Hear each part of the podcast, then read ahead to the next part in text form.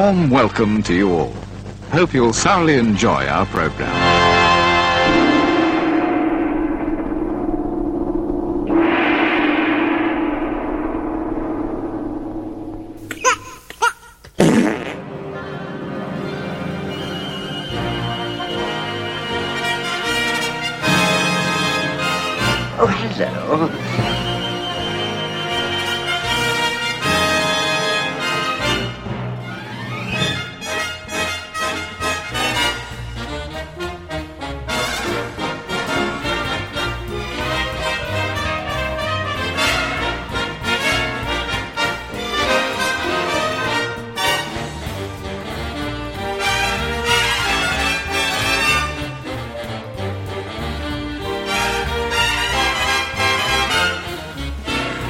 Welcome to Real Britannia. It's a very British podcast about very British films with the occasional hint of professionalism. Hi, I'm Scott. With me this week is Stephen. Good morning, sir.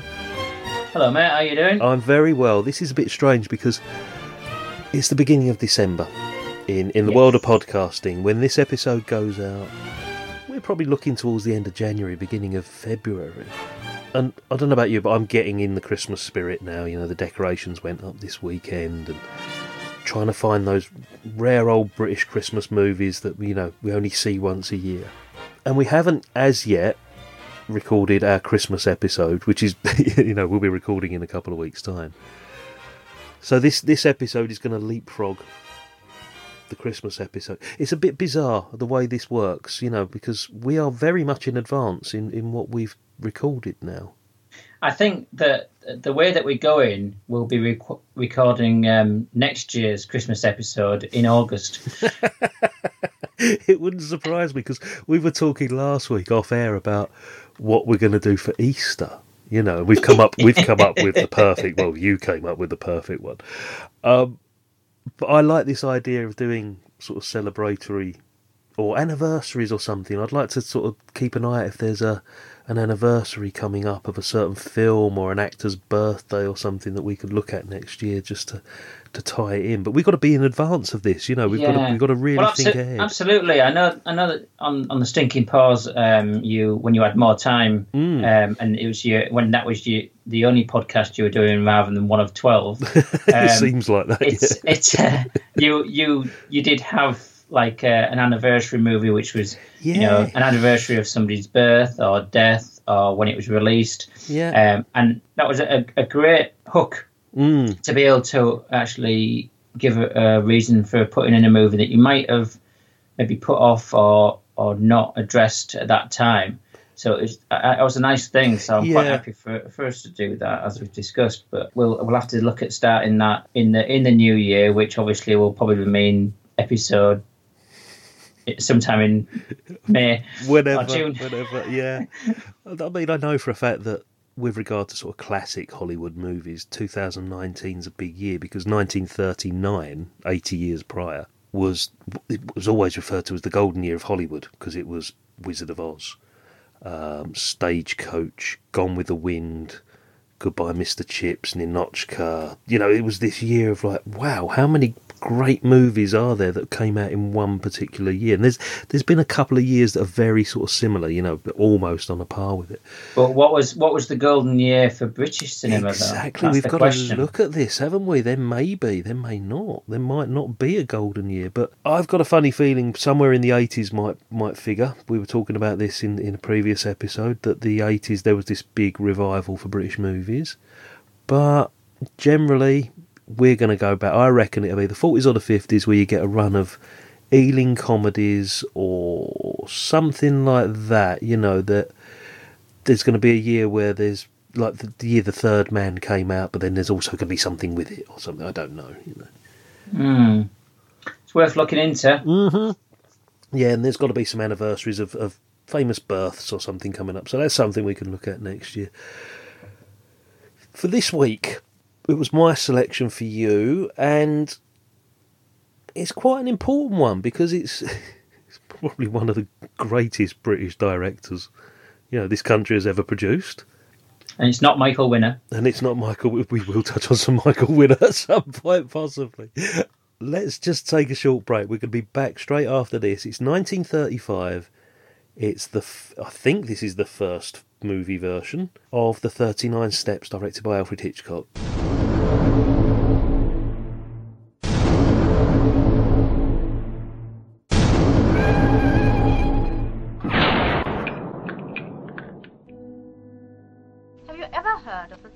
39 steps?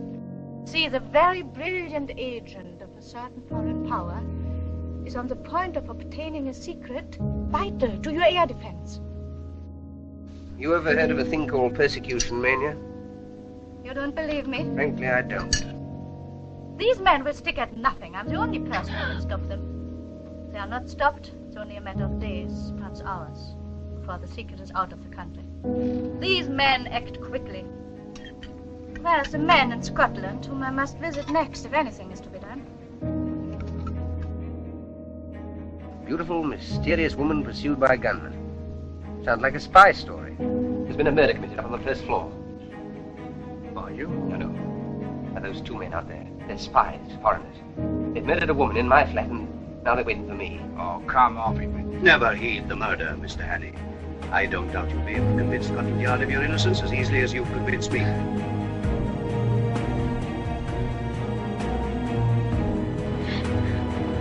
I was desperate. I'm terribly sorry. I had to do it. Look here. My name's Henry. They're after me. I, I swear I'm innocent. You've got to help me. Enough evidence there to hang anybody. Annie, you're under arrest on the charge of willful murder. Have the right along.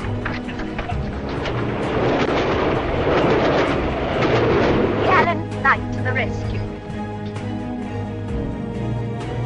Don't know how innocent you may be, but you're a woman and you're defenseless and you're alone on a desolate moor in the dark. Good girl, I'm accused of murder. Can't you realize the only way I can clear myself is to expose these spies?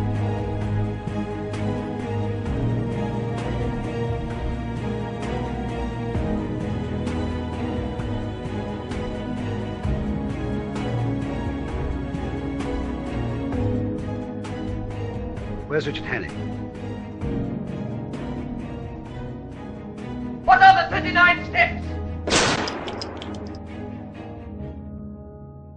39 Steps. Uh, it was released, Stephen, on the 1st of August 1935 in the USA. Directed, of course, by Alfred Hitchcock. Starring Robert Donat, Madeline Carroll.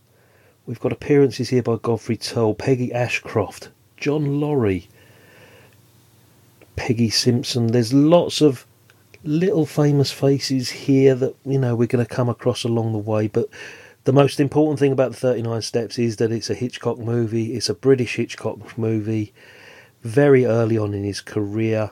The synopsis is a man in London tries to help a counter espionage agent, but when the agent is killed and the man stands accused, he must go on the run to save himself and stop a spy ring which is trying to steal top secret information. I'm being very careful about what I say fact wise about Mr. Hitchcock over the next sort of 30 40 minutes here, mate, because we have a very dear mutual friend Yes. Who possibly knows more about Alfred Hitchcock than anybody I know in the world. Um, we are, of course, referring to our dear friend Adam, Secret History of Hollywood and the Attaboy Clarence podcast. Hi, Adam. Hello. Hello, Matt. Can you imagine if we cock up on any any minor facts here or trivia? He'll be down on us like a ton of bricks. Well, the thing is, he's such a lovely, lovely man that he he, he gently corrects us at, at worst. But um, but the thing is that we're so fearful is because we don't want to disappoint him. Exactly. It, it wouldn't be anger; it'd just be disappointment. It would be, yeah, especially if it turns out that we don't actually like this film, um, because I, I don't think there's a Hitchcock movie that, that Adam, you know, hates at all. Have you seen this before? Because this is quite famously the first of three different versions of the 39 Steps. Have you seen this version previously, mate? Once, Once. Okay, how long ago? probably, uh, probably about seven years ago was the one time I've seen it. Yeah, I've seen it about three times. This was the third time for me. I, I just before we go into sort of analysing this or picking it apart, loved it, hated it, couldn't care less. Just as a general dipping my toe in the water here of how you're feeling. Oh, I, I, I, I thought it was absolutely splendid. Good man. Yeah. Okay, we're on the Um, we're on the same yeah, wavelength. Yeah, that's good. I'm not going to be slagging it off. I mean, it's uh, it's the one of uh, out of the three iterations that are, are well known Hmm. of the the story. Um, it's the one I've seen least. yes. Um, I and in actual fact, it's reverse order. I've seen the Robert Powell one the most often. That's Oh, the first one I saw okay, actually, Yeah. and then the the Kenneth More. And this obviously was it was actually the order of watching them. This was going backwards as well. Yeah, of course. Yeah. But you could see how in the latter ones, even if they did do something slightly differently, they were still really just repeating some of the not maybe shots, but some of the aspects of that was done. was in this introduced one. here. Yeah. Yeah. And in fact, you know, lots of other films, the same thing. I They've- think, yeah. They've taken from this, including, you know, Hitchcock himself, um, you know, taking the elements of this and expanding out. This was where he he did sort of use as a as a testing ground, really, a litmus test for, for some of his ideas. I think Wow. that he then Look at this. Oh. Is, is this a is this a trial run for North by Northwest? You know. well, there's there's there is that that this is this is there's lots of elements within this Yeah. that uh, are explored elsewhere and have become to some extent tropes of Hitchcock. There's Yeah. um, there's the man on the run um, as the mistaken identity of this a- accidental hero. Um, How often does that uh, happen in a Hitchcock yeah. movie? yeah, and a, a, a mysterious woman um, there, that- and that you know this was the this was the film that kicked off the entire public consciousness of the MacGuffin. Yes, of course. Yeah, which is a famous Hitchcock element to all of his films. Yeah, I mean, somebody else first used the phrase, but it was Hitchcock that ran with using that as a phrase, which now is part of the lexicon of filmmaking, and it was him that that ran with it and defined it as a as a thing. So this this is very much uh, the, the prototype that Hitchcock and lots of other people have um, built their careers on, basically. Yeah, of course. So, uh, but it's not just important as a you know and and good as a film that has inspired. It is actually an enjoyable film in itself. I think so. So I think so. It's a massive British film at the time. Uh, we're talking 1935. The silent era was only five, six years previously, you know, before the talkies really kicked off. And if I remember rightly, I think it was a Gaumont production. And, and they needed to get the foot in the door of Hollywood at the time, which is why Robert Donat and Madeline Carroll were brought on board because they were known over the pond, you know, they were known in Hollywood. And Hitchcock was slowly making a name for himself. I think the year before or two years before, he'd done his first version of The Man Who Knew Too Much with Peter Lorre. So Yes. he was getting noticed, you know. So, you know, the British film industry is still pre war, you know, so we've got a bit of money to invest in movies and, and you know, the studios were, were making names for themselves as well as the directors and the stars. And it's an ideal, I think it's an ideal vehicle for a British movie. You know, it's set in, in England, in Scotland, and it's a classic sort of spy chase thriller, like you say, the man on the run, the mistaken identity, the mysterious woman. And it's got everything in it because it's not only a drama, there's a lot of action, there's a lot of great set pieces.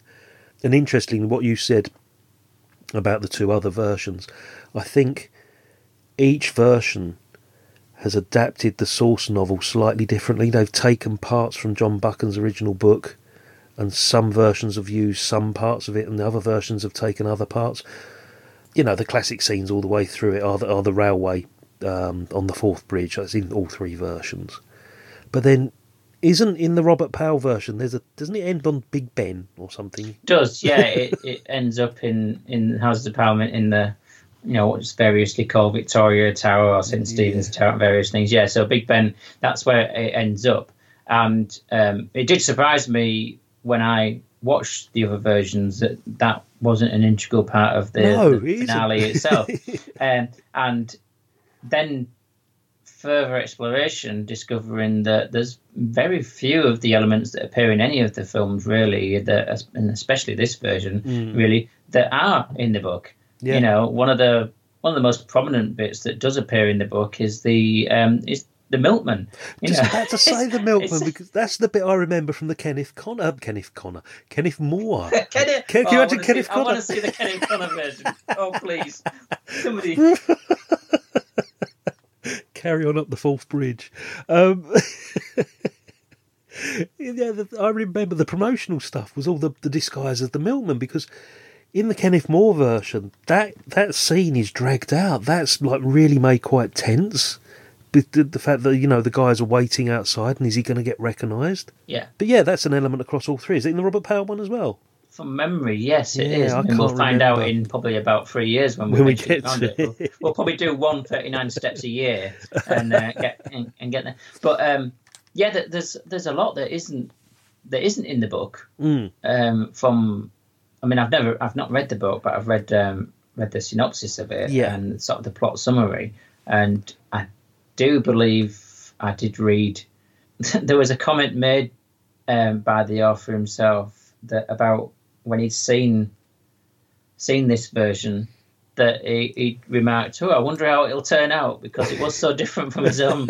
you know, he, he you know he, he was happy with it, Yeah. but it was different enough that he he, he, he felt it was a, a different film, a different plot to what his actual book was, and Uh, um, I do think that you know they're, they're treated in the book. It seems that the um, the the character of Hannay is a bit more of uh, an action man, sort of proto James Bond, a sort of an everyman that becomes this danger man. This Yes, uh, yeah. you know, rather than it being that he's um, a secret is- agent or a spy. yeah, he's an national agent himself, Yeah. but he, but he ends up in that world.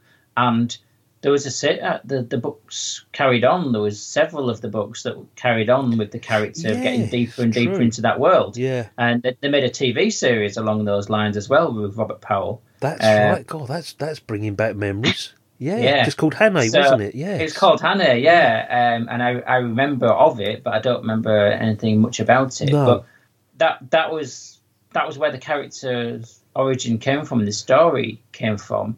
But this take on it is, like I say, is trying to keep trying to keep the, the lead character at arm's length and, and him more as a, an everyman. You know, him, him being able to be a milkman or a car mechanic or, Yeah. or anything. I mean, obviously, the accent of of the man um, doesn't belie um, an everyday worker in Britain at the time. But, But even then he's supposed to be was where they were Canadian. reaching out to, I think, trying Yeah. to make it identifiable that that this this story, this sort of being dragged into this overblown conspiracy plot that was going to devastate the nation and, and such like, that is, you know, it's just, you know, um, to some extent unbelievable. But trying to make the lead character being somebody that um, the audience could go, that could be one of us that gets dragged into this plot. yeah, I think that was the attempt, but as you say, they've had to, for commercial purposes, they've used somebody who is more sellable in the United States, uh, and he did a good job of the, you know, fine, fine actor. yes, Uh, but that was that was I think that was the spin they were trying to take on it rather than the the book's take on the character. yeah. It's it's interesting you say that it's it's the everyman being dragged into a world that he's unfamiliar with. We we mentioned North by Northwest. That's a prime example of you know Cary Grant being dragged into this whole whole plot involving James Mason and and secrets and you know just being on the run basically. But he also follows this up. I think it was Saboteur a few years later. Is a similar sort of like innocent man Yeah, running away. It, it- it's interesting. Um, Robert Donat, he's, he's supposedly playing a Canadian in this movie. yes, yeah, The most Um, un-Canadian sounding Canadian that I'm aware of. um, and it's, it's brought to our, to our attention quite early because when he first goes to the theatre and sees Mr. Memory, um, he asks a question, how far is Winnipeg from Manitoba, I think it is. And it's, oh, a Canadian gentleman from the colonies. How do you do, sir? You know, so this yeah. They, they have to they have to have at some point early in the film they have to have somebody else pointing out he's Canadian because you wouldn't know otherwise. But is there any relevance to the fact that he's Canadian? Because he isn't, certainly isn't in the other two versions of the film. No, I mean in I mean in the in the book and the other versions, there's the more of a of a, British connection, either been been Scottish and and been expatriate Scot, Yeah. or um, he's been a, a Scot who's been living in Africa and then has returned to London. That's the the, the sort of the take that is elsewhere. I mean, and Robert Donat um, was he was English, Yes. at least English born. Um, so why why they felt I don't know I don't know why they felt the need to say Canadian really. I'm just trying to Um, think if when- there's any point in the plot that it becomes important or relevant or useful. The fact that he is a Canadian. The only other real real point at which they're referencing the Canadian a- aspect is when he's being dragged away at one point by the police after Yeah. he's been one, one of the many captures he escapes from. Yeah. um, he's a Houdini, really. But um, the mind you, leaving him next to a window he can just sort of push against and it collapses in order to jump into the street was a bit of an, an easy one for him.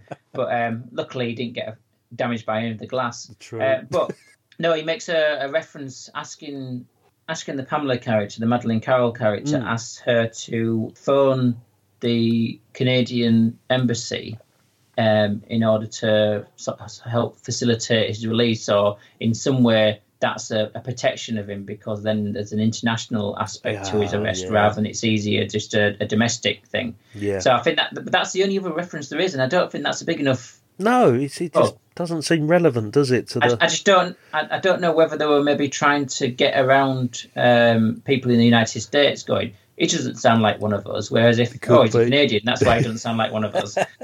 that, it might have bought a little bit of transatlantic bit of leeway um, to it. accent leeway. Yeah, but but yeah, the, the character for all is you know is different to the book and to, to an extent different to the other interpretations of it. I, you know, it works Yes. um, because the film works yes. it's you know the you, you could, there's people out there who probably happily pick apart bits from it um, to try and and as they do try to actually point out that a film that is widely regarded as as been a classic and been Mm. great they'll try and find holes in just because they're, they're petty like that But- People do this- that. but this it, it, it works it's it's very it's very quick as a film Oh Uh, yeah, it's, it's I- a you know- pacey eighty-five minutes or whatever it is, and it just you know it's relentless, isn't it? it Yeah. Even even in the non-action scenes, the dialogue is snappy and fast-moving. There's there's no padding in this movie whatsoever. No, it's it's one of the early. I mean, I can understand from the era that they had Mhm. that there were, you know, ev- the costs implications of every little bit of, of film used, um, and I think there was something I've heard. Um, it was probably from one of Adam's podcasts Yeah. um, about the, the the cost of a film and uh, the length of the film. That if they if the film was shorter, then people were more likely to buy it to show in their cinema because they could show it more times. More often, that's right. Yeah. Yeah. So there's maybe that element as well. But as you say, even the bits like where when this, they're in the kitchen talking, or when he's at the Crofter's cottage, Yep. they're they're talking there. It, it's quite it is quite quick dialogue. Um, in that it's it's not got any useless dialogue in there No. quite stream, streamline. Um, there is wit in some of the things that have been saying, the banter, which I think is another Hitchcockian thing, really, as well. That um, in many of the films that we've already referenced, particularly the Cary Grant ones, Yes. there's, um, there is that sort of wit. Oh in yeah. It's also Um, quite saucy. This as well for 1935. Yeah, for 1935. I mean, let's face it. I mean, he's going back to this woman asking to go back to his home with him. which he Um, immediately agrees to without batting an eye. yeah. Yeah, and then the same with the it's stockings and things like that, where they're handcuffed together, and, and Madeline Carroll's trying to take off her wet stockings. That, that that's one lingering shot. But yeah. then, but then and he again, says, can, "Can I give you a hand?" You know, Yeah. he's- but it's it's Hitchcock and it's a blonde femme fatale, Yeah. isn't it? So that would be key to pretty much most of his other movies between now and the end of his career. yeah, up to his life, I think. Yeah, Um, exactly.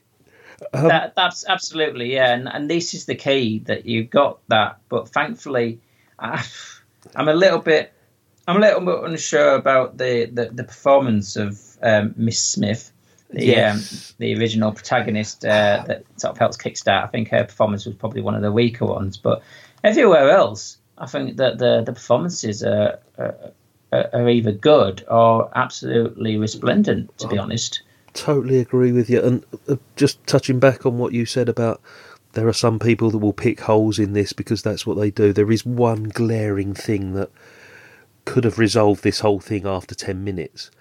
the old classic knife in the back routine. When when our original protagonist, as you say, Miss Smith, gets gets stabbed in the back, and she comes staggering into Hannay. Well, he's not in the bedroom. I think he's on the couch, isn't he, at the time? And she comes walking in. We don't know she's been stabbed at this point. And then she just collapses, and then it just opens up this whole plot now of what's going to go on. Why didn't they kill Hannay at the same time? Well, it's it, yeah, it's one it's one of those things that you know, like it's like um, R2D2 and C3PO. If they've blown up the escape capsule, as it actually fell out the within ten minutes of the of Star Wars: New Hope. That would have just ended the entire Exactly. entire sequence of movies.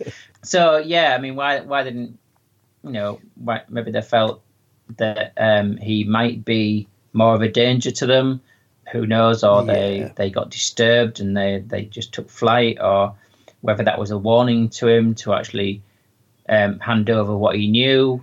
It's that maybe could have been elaborated a bit more, but I think the the beauty of what Hitchcock can do is he can leave leave them with less detail in that respect, but make more of a Yeah. film because the gaps are some of the things that you actually play with in your mind and leaves that mystery and leaves the speed. You don't have time to think about what's going on in that respect because it's all moving quickly and you're dealing with you know the the next move of of the hero's challenge against the the people who've got it in for him. You're Yeah. not busy thinking, oh well, that that's just silly. He could have just been killed straight away at the same time. Yeah, the film Um, the film covers a lot of ground in the ninety minutes. You know, it, it starts off in London, up to Scotland, Yeah, back down to yeah. and you don't get a chance to breathe and take in, like you say, that the missing parts of the narrative that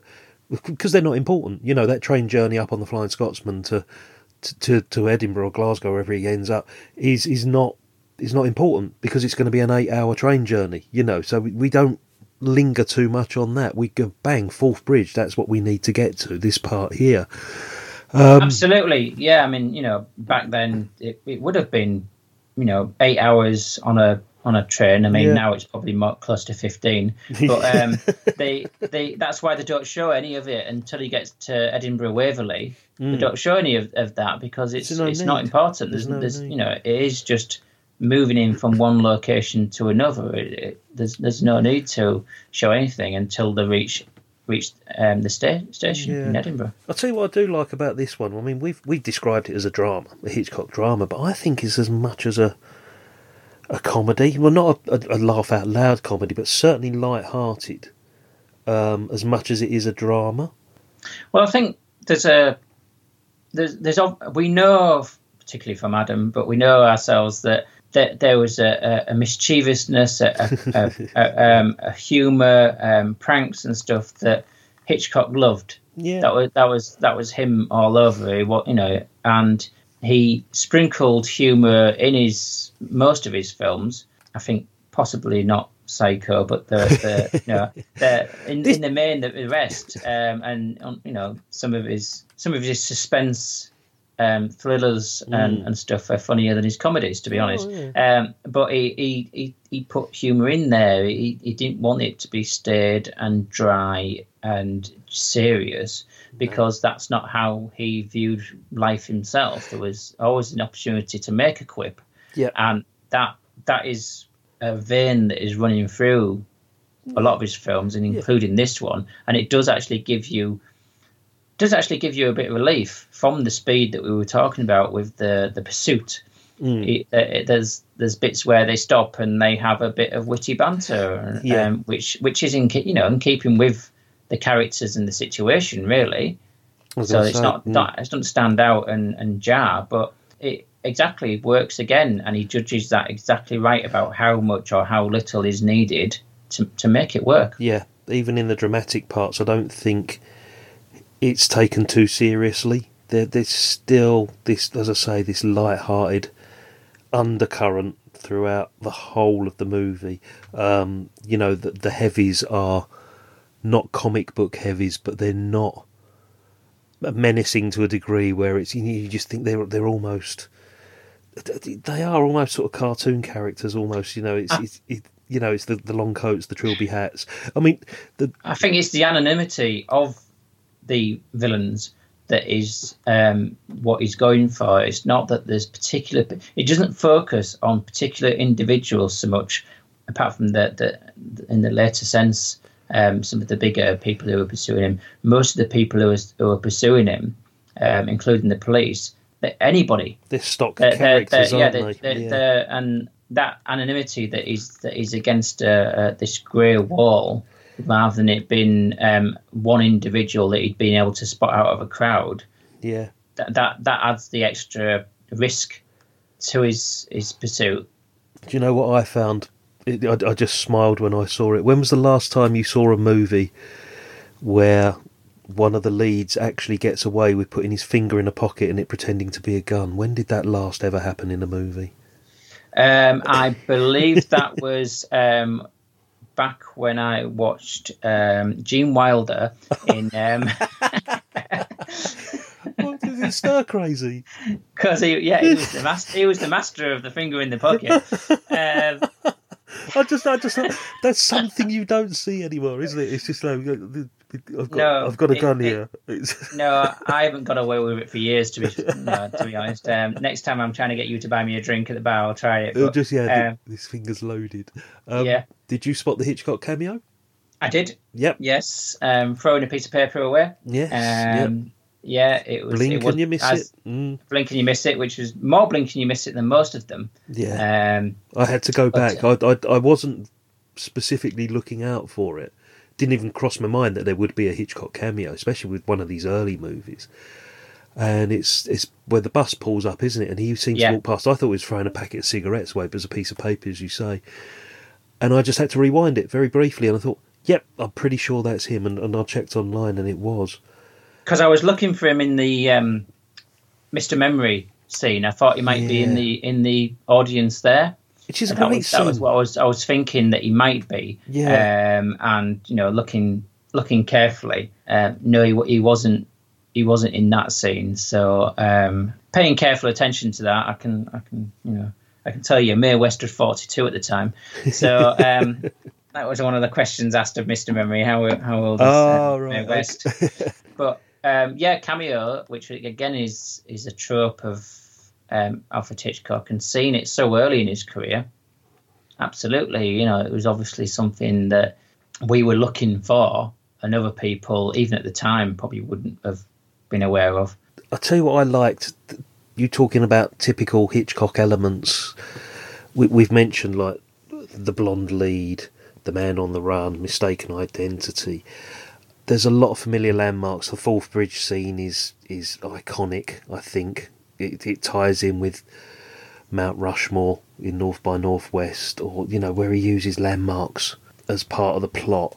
But also, I don't know. It was just th- this whole thing about there was there was a shot, a couple of shots that I thought were really good, way before their time. There's one particular scene where they're handcuffed together in the back of the car, and they're going over the Scottish moors, and they're trying to find the way to Inveraray. I think it is just before they get to the bridge.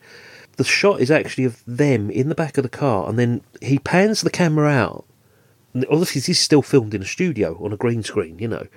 But then it cuts to the car driving away, pulling away. It, it, it looked almost seamless, as if you know how they do it with CGI nowadays, where the camera is very fluid. It can go in and out of people and in and out of buildings and cars and things like that. Yeah, It looked, you know, for a fact that that was filmed in a studio, but then you've got an um, an exterior shot, and it just looked as if they were perfectly, perfectly cut together. And I'll tell you what else I noticed as well. Continuity was Alma Reville, who became Alma Hitchcock I don't know if they were actually married at this point or not. Adam will tell I- us. No, I, I seem to remember, oh, possibly, but I, I, I. Mm, I don't from- know. from- from- yeah, from, from, from Adam talking about it on his wonderful um, documentary about Alfred Hitchcock, which um, everybody should should give a go. Oh, who's interested in. Alfred Hitchcock. Definitely. um, the Secret History of Hollywood. They, I believe, this was him um, getting her, getting her onto the actual film yeah. was um, his way of being able to interact with her, and this is where they started to actually develop a, A a closeness. Ah, there you go. I could be remembering that incorrectly, Yeah. but it was it was that was a. you know, absolutely, absolutely, she was. She's there from the early days. Future Mrs. Hitchcock. Hitchcock yeah. Briefly, other characters. We haven't mentioned John Laurie. Have to mention John Laurie, surely. 1935. This is 30 plus years before his most famous role in Dad's Army. Yeah. He Um, crops up in quite a few early British movies, John Laurie. It's surprising that. Well, this is it. I'm, you know, I wouldn't be surprised if he wasn't far off at some, you know, in the near future, um, getting into the Village Hall of Fame because True, of, of his his frequency in, in films that were, you know, he was in The Third Man and, and stuff like this. It's, you Yeah. know, he Yeah. he was in uh uh some notable films, and um, I think that was he in Henry the Fifth. He's in one of the, the Olivier Shakespeare's, Yeah. isn't he? Yes. So I think it's you know he's he's in a, a number of, of films that you know we can cover in the future. So it'll only be a matter of time before he does enter into the Village Hall of Fame, and you know obviously playing a, a stereotypical Scot in this and in Dad's Army, but you know he's he's a character actor, but he's a you know he's an incredible character actor. He's got you know he's not just there just putting on an accent and a Oh, touch of an eye and in and them having put some facial hair on him or something. He's actually, you know, he's a he's a, a bloody quality actor. Well, his wife is equally qualified to come under that um, statement as well. It's Dame, soon to be Dame Peggy Ashcroft, of all people, is his wife. Yeah, Who oh, absolutely, yeah. who again will crop up in the Hall of Fame eventually, you know. But with with Peggy Ashcroft, I think her movies, when we get round to reviewing them, will be some of the later stuff. You know, the David Leans, like Passage to India or Sunday Bloody Sunday or something like that, that she was in. You forget that these are the starting points of careers for a lot of people, the early 30s British movies, that people would actually progress onto major Hollywood success. Obviously, Hitchcock being the prime example here, but Robert Donat, you know, he was um, Goodbye, Mr. Chips. I think he won the Oscar for that, did he not? I'm not too sure. No, no, no, it was 1939. I think it's the same year that we were talking about the Golden Year of Hollywood. Um, but he was certainly nominated. And Madeleine Carroll, you know, it's it's a very, very important film in regard to British cinema. I think not just because it's Hitchcock, but I just think it's it's the start of a, a real investment in British movies. It's it, it definitely is the scene at the time as far as filmmaking within the UK was at a stage where Hollywood, yes, had got a jump and had really capitalised on what it had as far as talent and money, but the Brits were were, were doing incredible things and they were actually getting on board and were were actually showing the way Yeah. in certain respects. And obviously, Hitchcock being one of the people that, when he was allowed to do things like this, showed um, enormous innovation in bringing together the aspects that he picked up from some of the um, German expressionism and, and all these kind of historical things. He he brought them into the commercial sphere, and I think that that was something that was years ahead of anything. In fact, it you know didn't actually enter Hollywood until he did. Yeah, To be perfectly honest, true. um, and that that was it was although they were churning out films that were low budget in the UK still, I think that there was these special gems that came out that were pushing the boundaries and Hitchcock being one you know one of the prime movers on that that meant that the they picked the filmmaking styles and the stories I mean, the story, let's face it, I mean, it's in itself has been repeated constantly, and how much of that was because Hitchcock picked it himself. Whether people would have picked up on it to to do anyway, I think they probably would. But um, the stars that were picked, or the stars that became from it, it was vehicles for them to launch their careers. Absolutely, as you Yeah. say, and without the combination of of the uh, innovative directing from Hitchcock and the story plot that was something that would become it would become an archetype for for future films. Those combinations absolutely give an enormous kickstart to people's careers who, you know, had the acting talent to show off, and it was then taken up, as you say, right up until um, whenever um, Laurie um, died. When I mean, when did John Laurie die? Would have been It in was- the eighties, wouldn't it? Because Yeah. Dad's Army finished seventy seven, Yeah. I think it was. and you know, okay, unfortunately, we never got to see. I don't think we ever got to see, um, you know, where um, Robert Donat would would go because he died Oh, died very young, quite- wasn't he? Yeah. quite young. So, well, not that young. I mean, it was in his fifties, and that's really Yeah. anyway.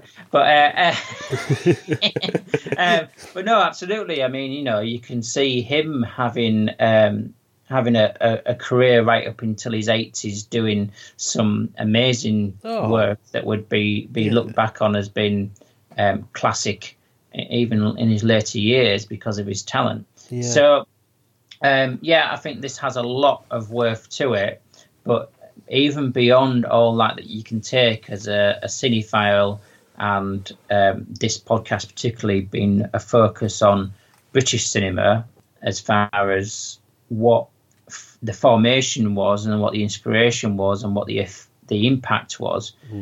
Just watching it as a film, your Sunday afternoon sit there and watch and, and blast past you quickly, and you just go, "Wow, yeah, Yeah, it, it's a lot of people will be put off at the fact that this is 1935, but don't be, don't be put off by the fact this is that there is a lot to this movie that you will enjoy, you'll laugh at, you'll be shocked at some of, like we say, some of the sauciness in the dialogue and the scenes that are being presented, but at the same time, there's that still has that he was the master of suspense. You still have that element of suspense that element of action. It all just works really well. It's it's a great little movie from 1935 just want to point out we don't mention producers very often on this show.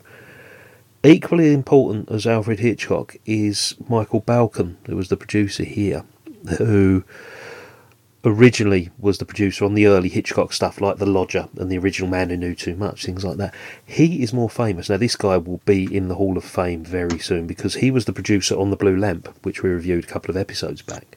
oh right, yeah, Right, but he's more famous. He was the guy that was the head of Ealing, pretty much, because he was the producer of The Lady Killers, Man in the White Suit, Whisky Galore, Passport to Pimlico, all of those. Um, Titfield Thunderbolt.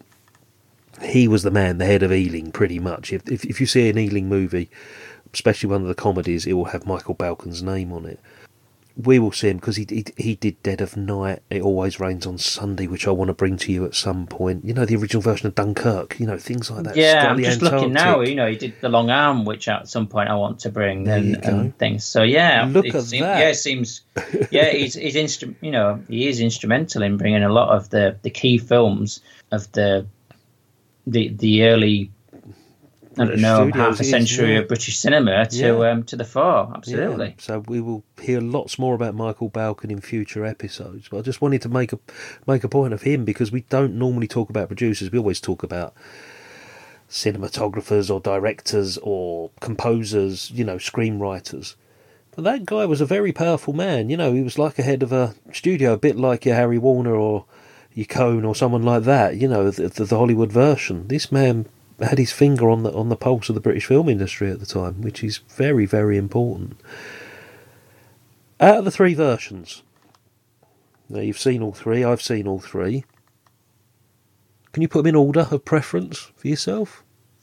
I think it's difficult. I think it's it's um you know it's it's I've, I've got on I've got somewhere the um Tori Amos cover version of "Smells Like Teen Spirit," and it's it, it's not it's not the it's not the same song um, in in that respect. I've got a fondness for the the uh, Robert Powell one because that is the one I've, I've seen most often, and Yeah.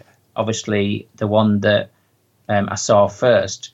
But the best version of it is this one. Even though watching the um, the Kenneth More one, that that one is a great film in itself. So you know you, you watch each one of them, and you can see that they're adding something to it. But difficult the, the, the now you know having rewatched this one with a, a better eye that I have now Yeah. um, I can see that the, there's no way the others um, stand up to this one really because w- without this one, they wouldn't they wouldn't be what they were. Not just because of them mirroring certain aspects of what was done in this one, but I don't think I, I don't think that they um, that the sum of their parts would add up to to being what they are if they didn't have this as a as a springboard really. Certainly. Um, so this one, this one I think does does pick the post, even though I do still have a fondness for both of the other ones. To be perfectly honest, Interesting. I thought you were going to go for the Robert Powell one. I thought you would have put that top of the I, tree. they, well, yeah, uh, until I until I'd watched this this week, yeah. That was that was the case. Wow. Interesting. Um, but yeah. but on the on rewatch of this, I've you know this is refreshed in my mind. I mean, who knows when at some point in the future when we watch the Kenneth More one, I might actually go. Oh well, having rewatched this Kenneth More one now, I'm actually saying that this is a better version. That's because sometimes that kind of thing happens. it but does. It- yeah, I I I've reappraised this um, and moved it up because um, when I watched it previously, I didn't appreciate it as much as I did now, and I can see, as I said before, not just that it's it actually provides such a template for Hitchcock himself and other people, but what he does with what he's got is amazing. Really, it's worth watching for for people that are probably only familiar with Psycho or The Birds or you know, the, the, famous North by Northwest era of, of Hitchcock movies.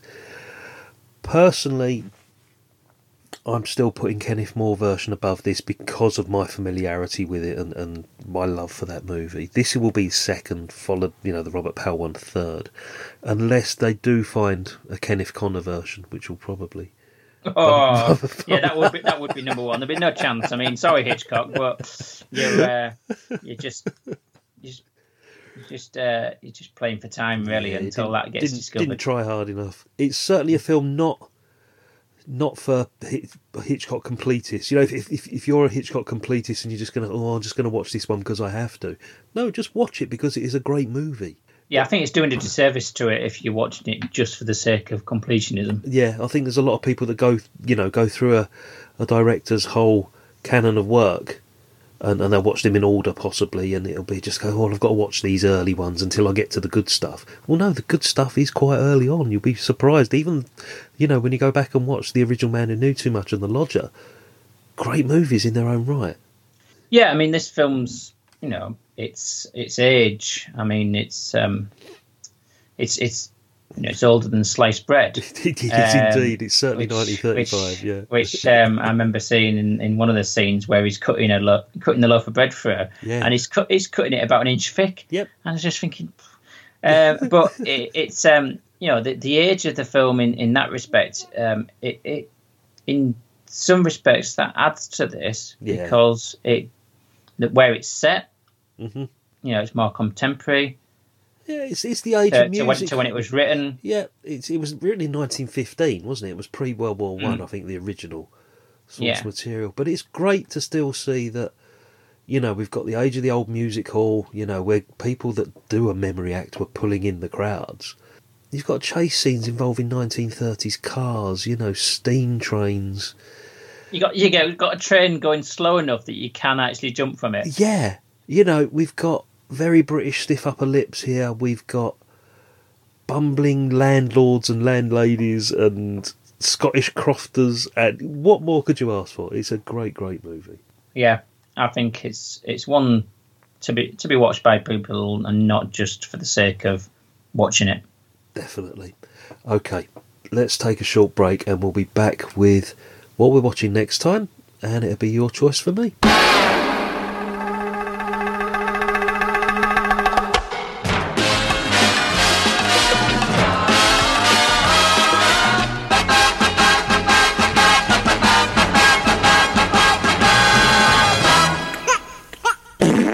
Okay, so coming up next time on the Real Britannia podcast, it is Stephen's selection. Fire away. So, what have we got in store? Well, I've gone for a, a comedy from 1957. Ooh, okay, I'm liking the sound of it already. It's, uh, and um, it's been uh, somewhat inspired by some of the conversation we've been having. Mhm. Um, in that it's um, the Admirable Crichton, starring starring Kenneth More. I love that film. I thought I thought you might you know you might have some um, awareness of it at least and and hopefully fondness for it. So um, I haven't seen it for um, ooh, probably about six years, five or six years. So um, I'm hoping to have a good reappraisal of it. But um, It is going to put um, Kenneth More into the Hall of Fame. And if I remember rightly, based on the conversation we had about Lewis Gilbert and Educating Rita, I think Lewis Gilbert directed it as well. Isn't it one we- we've got Cecil Parker and a very young Sally Ann Howes, who was in Chitty Chitty Bang Bang, truly scrumptious. She's very young in this. This is how well I know this Uh, movie. uh-huh. I know it's got Cecil Parker in it. Yeah. Yeah. Um, not sure. Let's have a look. Check. It is. It's Lewis Gilbert. Yeah, It's- Sally Ann it- it- Yeah. And Lewis Gilbert. There we Yeah. go. Yeah. So um so yes, we shall uh, we shall be uh, having a, a bit of a a bit of a wee laugh Oh, at that, at that there. That is a great choice, sir. A great choice. A 1950s Kenneth More comedy, comedy of manners. For those that don't know, it's, it's about a shipwreck, isn't it, of this very posh family? Well, yeah, it's it's about um there's this family who has its own an aristocratic family that has a, a the servants, the butler particularly, and in some respects, the actual head of the family is is starting to see that there should be more equality um, between themselves. Yeah. Uh, but the, the the the staff are the ones that still feel there should be um, a, a deference. Um, but then that they they are shipwrecked, and um, there is um, an addressing of how class is interpreted and how the interactions are and people's perceptions are changed through that. But it's a it's a it's a comedy, yeah. yeah, Um, the whole class system put to the test, basically. as you say, class system and comedy of manners. Yeah, so that's um, it's it's very British. Wow, well done, sir. I like the sound of that. That's that's going to be a nice little run up to the Christmas in the middle of February, or wherever we are now, because it, is, it is December at the moment.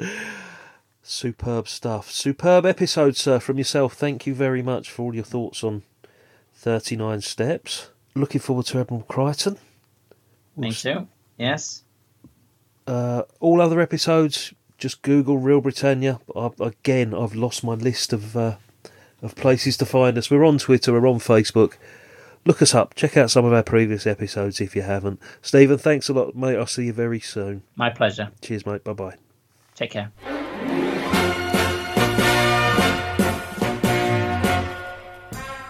Bon voyage.